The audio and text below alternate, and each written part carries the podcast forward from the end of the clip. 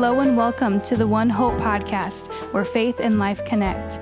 A podcast done by One Hope Church in Gig Harbor, Washington. Enjoy. Hello and welcome to our podcast here at One Hope Church in Gig Harbor, Washington. My name is Mark Jones, and we continue on with our Lenten series. We're looking at the Gospel of Mark, and today we're in chapter 8, verses 1 through 21. I'm going to tell you a little bit about myself and food. Thanks to our uh, very own Pat Lelvis, I've had opportunities to do some short term mission trips. And I go into those and I'm always worried about having enough food. When I get there, am I going to have something that I want to eat or like to eat, or will there even be enough to eat? And I, you know, take I shoulder that myself, and I bring three staples always. It's a, I always bring three staples: trail mix, beef jerky, and dried fruit. Well, our most recent trip was to India, and uh, so let me just set the picture here. When we're in India, we had a driver, and every time we'd get into the van, it was the most frightening thing in my life. It's the most frightening thing I've ever experienced in my life. The only time the driver ever hit the brakes was if there was a cow in the road. Uh, clearly, the cows took a higher priority than pedestrians or anything else because in India, cows are sacred. Now, I'm going to let you chew on this a little bit because it took me a few days to realize that cows are sacred. And in my backpack, I got these two gigantic Costco packages of beef jerky. So uh, ponder that a little bit. Uh, there's there's a little bit more behind that story if you ever want to chat with me. And uh, somebody that was there, I told, "Hey, I got this beef jerky. What, what do I?" And they're they they were like they were they were afraid for me, which didn't help me out any. Uh, but anyway, that was a total side note. But I do have a relationship with food, and I kind of understand where the disciples are in this because we're we're we have a gathering again of the crowd. It's a big crowd.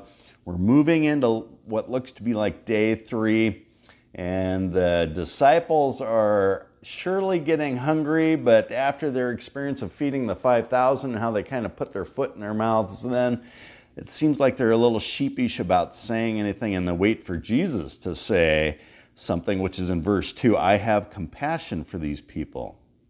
They have already been with me three days and have nothing to eat. If I send them home hungry, they will collapse on their way.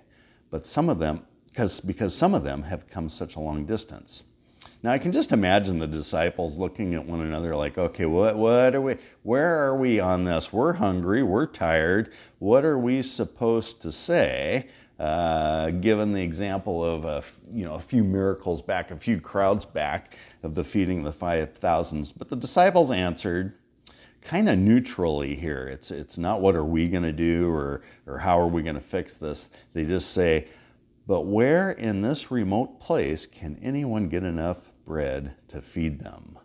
And they're kind of waiting. What's Jesus going to do? Is Jesus going to do the feeding? Is he not? Or is this, are we going to have to come up with some food for all these people? What are we going to do? Because the example here is the disciples, as much as they've seen what Jesus can do and the miracles he can perform and, the, and how he can take care of the crowds and how he can take care of the disciples, saving them from fear and from storms on the water and all that we've seen in just the last few chapters, they still forget about that in their time of hunger and in their, their tiredness, and they're still wondering, is Jesus going to take care of us? They, they, they, seem to lose that confidence. As, as my Bible notes put it, it's, it's, it reveals their spiritual dullness and that they were slow learners. Their spiritual dullness and that they were slow learners. I just thank God that I have the qualities to be a disciple because I have times of spiritual dullness and I am I am definitely a slow learner. Uh, so I I'm, I'm just com- comforted in that I too could be a disciple. I, I meet the qualifications. Uh, praise God for that. so, anytime you're feeling down and low, remember the disciples and that you were qualified. You were chosen to. You're a disciple for Christ. You're supposed to go out into the world and teach the world. And just uh, remember that He'll back you up in that. So we go into okay, how do we feed these these people? And they had how many loaves do we have? Jesus asked. We have seven loaves. So they fed. They used the seven loaves. They fed four thousand men plus whoever else was there with them. Um, read about that. And It's real similar to the feeding of the 5,000. We do it again. Jesus can do it again. Who knew? Yeah, Jesus could do it again. And then we go into the Pharisees came and they began to ask Jesus questions and they tested him and asked him for a sign from heaven. And Jesus sighed deeply and said, Why does this generation ask for a miraculous sign? So again, we have, the, I mean, the Pharisees have seen what Jesus can do. They've had their examples, but they still want more. And I think that we do that too in our spiritual weakness, in our dullness, in our, in our slow learnedness, that we want more and we forget what Jesus has done for us in the past. And then we go on, this, we go, we, they all go away into a boat.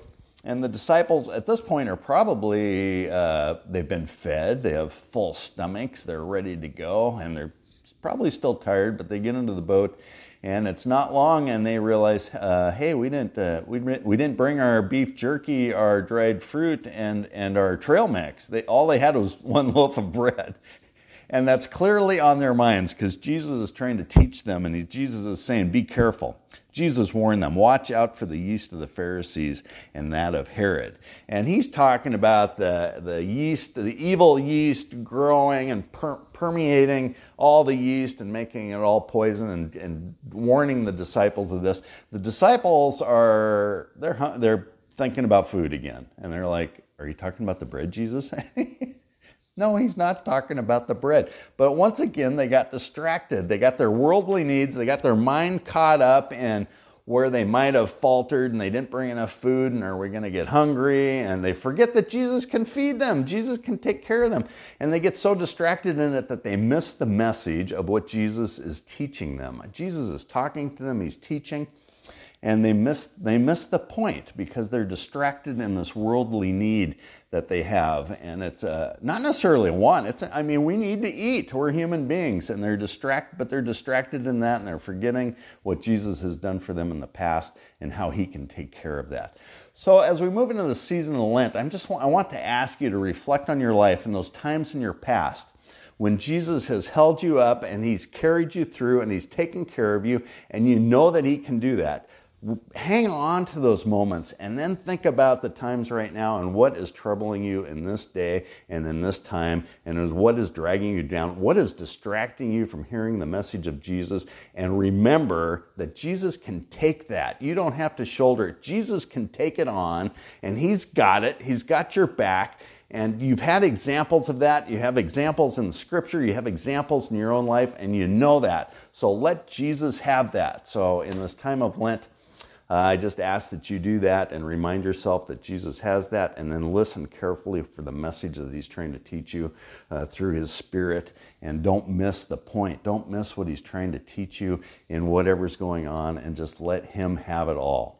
Uh, with that, let's pray. Dear Lord Jesus, thank you so much for your words and your examples that we read in Mark today. Thank you that we are disciple qualified. I pray that when we are weak and we are in need and we are in want of the worldly things, and that you, you strengthen us in our knowledge that you have taken care of that in the past, you will take care of it in the future, and that you have our backs. Just thank you, dear Lord, for all that.